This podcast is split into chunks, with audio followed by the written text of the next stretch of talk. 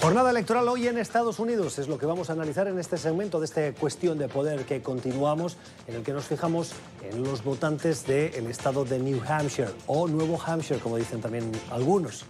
Los ciudadanos votan para escoger el candidato que quieren en la nominación demócrata, aunque estamos muy al principio de esa carrera de primarias, y los republicanos hacen lo propio, casi casi dándole la bendición al presidente Trump porque tiene una oposición, como decíamos al principio, con muy pocas opciones de arrebatarle ese liderazgo del partido. Otros lo leerían como que Trump tiene secuestrado al Partido Republicano. En cualquier caso, hoy se espera un apabullante más del 90% de votos a favor del presidente Trump en lo republicano. Pero los demócratas muchas incógnitas.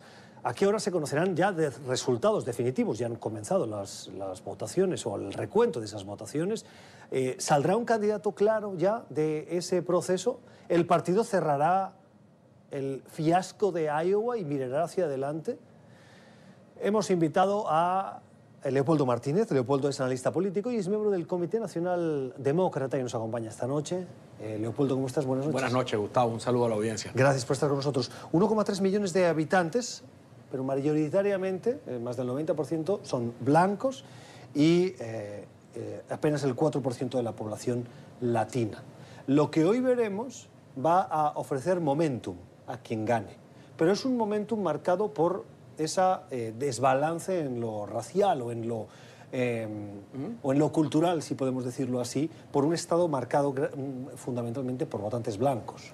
Mira, hay, muchas cosas en el proceso, en, la, en el calendario de las primarias en los Estados Unidos, que si pudiéramos revisar y poner en otro orden hoy día, eh, cambiaríamos. Por ejemplo, que Iowa y New Hampshire estén adelante en el calendario no es bien representativo de lo que hoy en día es la población electoral de los Estados Unidos, mucho menos representativo de lo que es la coalición electoral que define el Partido Demócrata.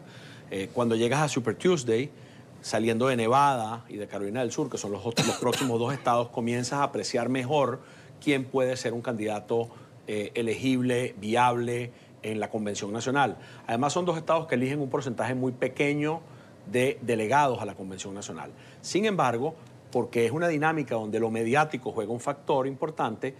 Cuando te va bien en un estado, eso crea una narrativa eh, que se traslada al estado siguiente y cuando eres, como por ejemplo el caso de Joe Biden, un candidato que está en, en las encuestas encabezando o luchando por el primer lugar, pero no te va muy bien en Iowa, como ocurrió y como pudiera ser el caso esta noche también en New Hampshire para Biden, eso pudiera crear en algunas personas la impresión de, bueno, ¿y ¿por qué este contrasentido? Si, si está punteando en las encuestas, ¿por qué no ganan estos estados? Y precisamente no ganan esos estados porque no existe en esos estados la base política que lo va a hacer fuerte más adelante y habría que ver si el impacto de no, de no lograr un buen resultado en ese estado tiene un impacto sobre el desempeño electoral en los siguientes. ¿Quién decide qué estado es el primero? Porque eh, yo recuerdo que cada vez que un estado mueve su fecha, los, otros la mueven antes porque lo interesa es, ser de los primeros. Es que este es un, calendario que, que viene es un atavismo histórico, viene de, de cientos de años de, primarias que se vienen haciendo bajo esa, bajo esa norma.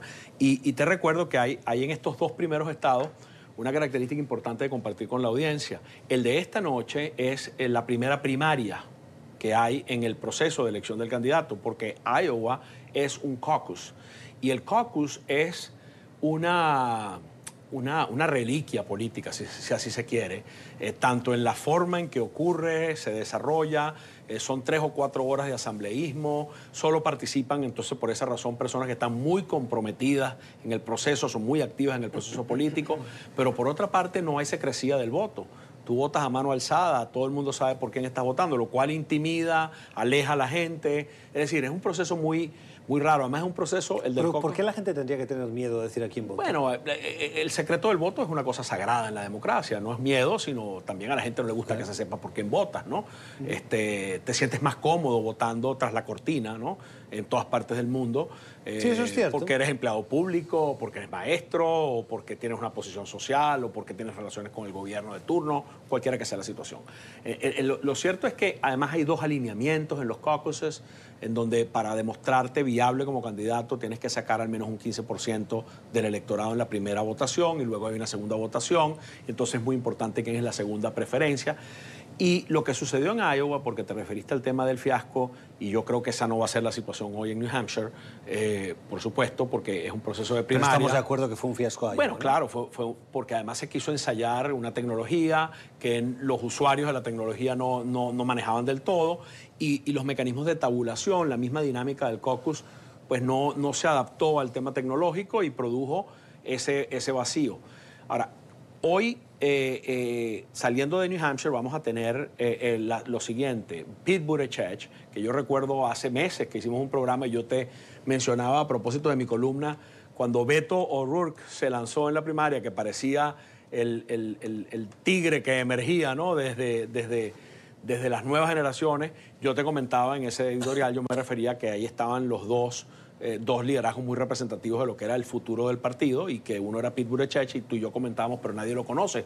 Y yo te decía, ya verás cómo va a crecer. Y allí está, ganó, ganó Iowa y tiene eh, fuerza hoy en New Hampshire otra vez. Quién sabe dónde más podrá adquirir fuerza, pero es un candidato que se ha hecho viable, viable tanto en apoyo porcentual como en financiación. Y es un candidato que eh, está también hablando a, a las nuevas generaciones, hablando a los sectores moderados de la centroizquierda del partido, presentándose como una opción. manera que, eh, eh, Pero en eh, cuanto entra el concepto de la electibilidad, Pete Buttigieg, ¿dónde queda? Bueno, pierde un poco de fuerza frente a un Biden, porque Biden tiene vínculos históricos más, más largos construidos con la comunidad afroamericana, con el sur de los Estados Unidos, con Florida y con el Midwest. en donde a pesar de que Pete Buttigieg es un hombre de Indiana y que está ahí situado en la cultura del Midwest, eh, eh, no ha tenido oportunidad de ser conocido como ha sido conocido Biden a lo largo de todos los años. Recuérdate que Biden fue, por ejemplo, en los últimos años de Obama, en los últimos años de su carrera política, cuando fue vicepresidente Obama, fue el arquitecto eh, y el ejecutor de la decisión de Obama de, salvar y reflotar la industria automotriz. Entonces es un hombre que tiene una conexión con los sindicatos, con las clases trabajadoras, con la industria del Midwest americano, es un hombre conectado al movimiento de los derechos civiles, entonces es una ventaja de trayecto, no de calidad como persona humana, sino de eh, los dos son dos personas de grandes atributos y de grandes cualidades, pero Biden tiene digamos que un, haber en su balance político de más recorrido que el que tiene Buttigieg y a eso es a lo que se va a enfrentar Buttigieg más adelante. cuestionabas eh, que sea Iowa y New Hampshire por el perfil de los ciudadanos que votan. Iowa y New Hampshire mayoritariamente son blancos, en el caso de Iowa además mayoritariamente son granjeros, pero es que Carolina del Sur, eh, la mayoría son afroamericanos, o puede haber un, importante voto afroamericano, y en el caso de Nevada, la diversidad también es notoria, y allí entraría el juego de los latinos, uno de los estados que tiene, si no recuerdo mal, alrededor del 30% de presencia latina. Em, teniendo en cuenta que la carrera de primarias es tan larga, estos cuatro acaban siendo una representación de lo que es Estados Unidos. Claro, pero no, no cuentas los votos en un, en un escenario electoral donde todos esos votos están simultáneamente expresándose. Claro, los primeros influyen en los siguientes. entonces, eh, eh, eh, hay gente, Julián Castro, por ejemplo, y otros candidatos como Cory Booker, cuestionaron mucho que sigamos no solamente teniendo este orden de las primarias, sino también cuestionaron el sistema de los caucuses, porque eh, para la gente de menos recursos económicos es muy difícil participar en los caucuses. Tienes no solamente que ir a votar, tienes que quedarte allí tres o cuatro horas vinculado a ese proceso. Y entonces ellos decían que, debemos superar el sistema de los caucuses y debemos revisar el orden de, este proceso. Si Super Tuesday estuviera adelante de estos estados, la influencia que ejercería sobre el resto del desarrollo de las primarias sería completamente diferente y a lo mejor tendríamos hasta otro, no, otro roster de, competidores en este momento. a lo mejor nadie iría a Iowa, porque uh, en febrero, eh, eh, en, febrero en, Iowa no hace, pasa Hace muchísimo frío, yo estuve por allá y, oye, eh, hubo un día que, había que salir a, hablar con gente a, menos 10 y menos 15 grados Fahrenheit, o sea, varios grados bajo cero centígrados Celsius, o sea, una cosa realmente desafiante, ¿no? Déjame preguntarte, ¿es posible aspirar a la nominación teniendo claro que te ha ido mal como le ha ido a Joe Biden en Iowa y como ah, no, sí, la misma, la misma eh, campaña asegura que esta noche le va a ir mal en, New Hampshire. Totalmente, y por eso lo hace con, con, franqueza. Él, dice, él dijo, arrancó la campaña en New Hampshire, que es inusual, diciendo, acabo de recibir un golpe en, en el hígado y, y, seguramente no mira muy bien tampoco aquí en New Hampshire. Su fortaleza está en Carolina del Sur, Nevada. Nevada, que tú lo tocaste, es un estado, eh, Gustavo, que sí es muy representativo de la diversidad de los Estados Unidos hoy día. Tiene todos los ingredientes. Hay, hay lugares de los Estados Unidos como Nevada, Florida, Texas, ciudades como Houston, que, que tienen esa riqueza, el norte de Virginia, por ejemplo, que imprimen una dinámica política completamente diferente al proceso.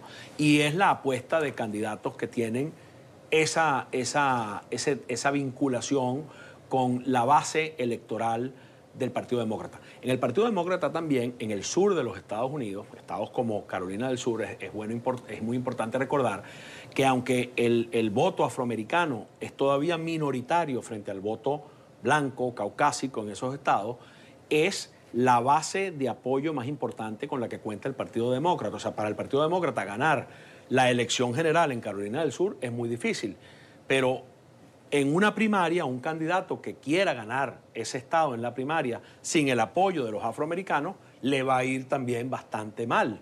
Lo mismo pasa en Alabama, lo, lo, mismo pasa en Georgia. O sea, el, el elector afroamericano y sobre todo la mujer afroamericana es parte fundamental de la coalición de electores que hace al Partido Demócrata, un partido que hoy en día incluso puede ganar la mayoría del voto popular en el país al margen de lo que sucede en los colegios electorales, como sucedió en el 2016.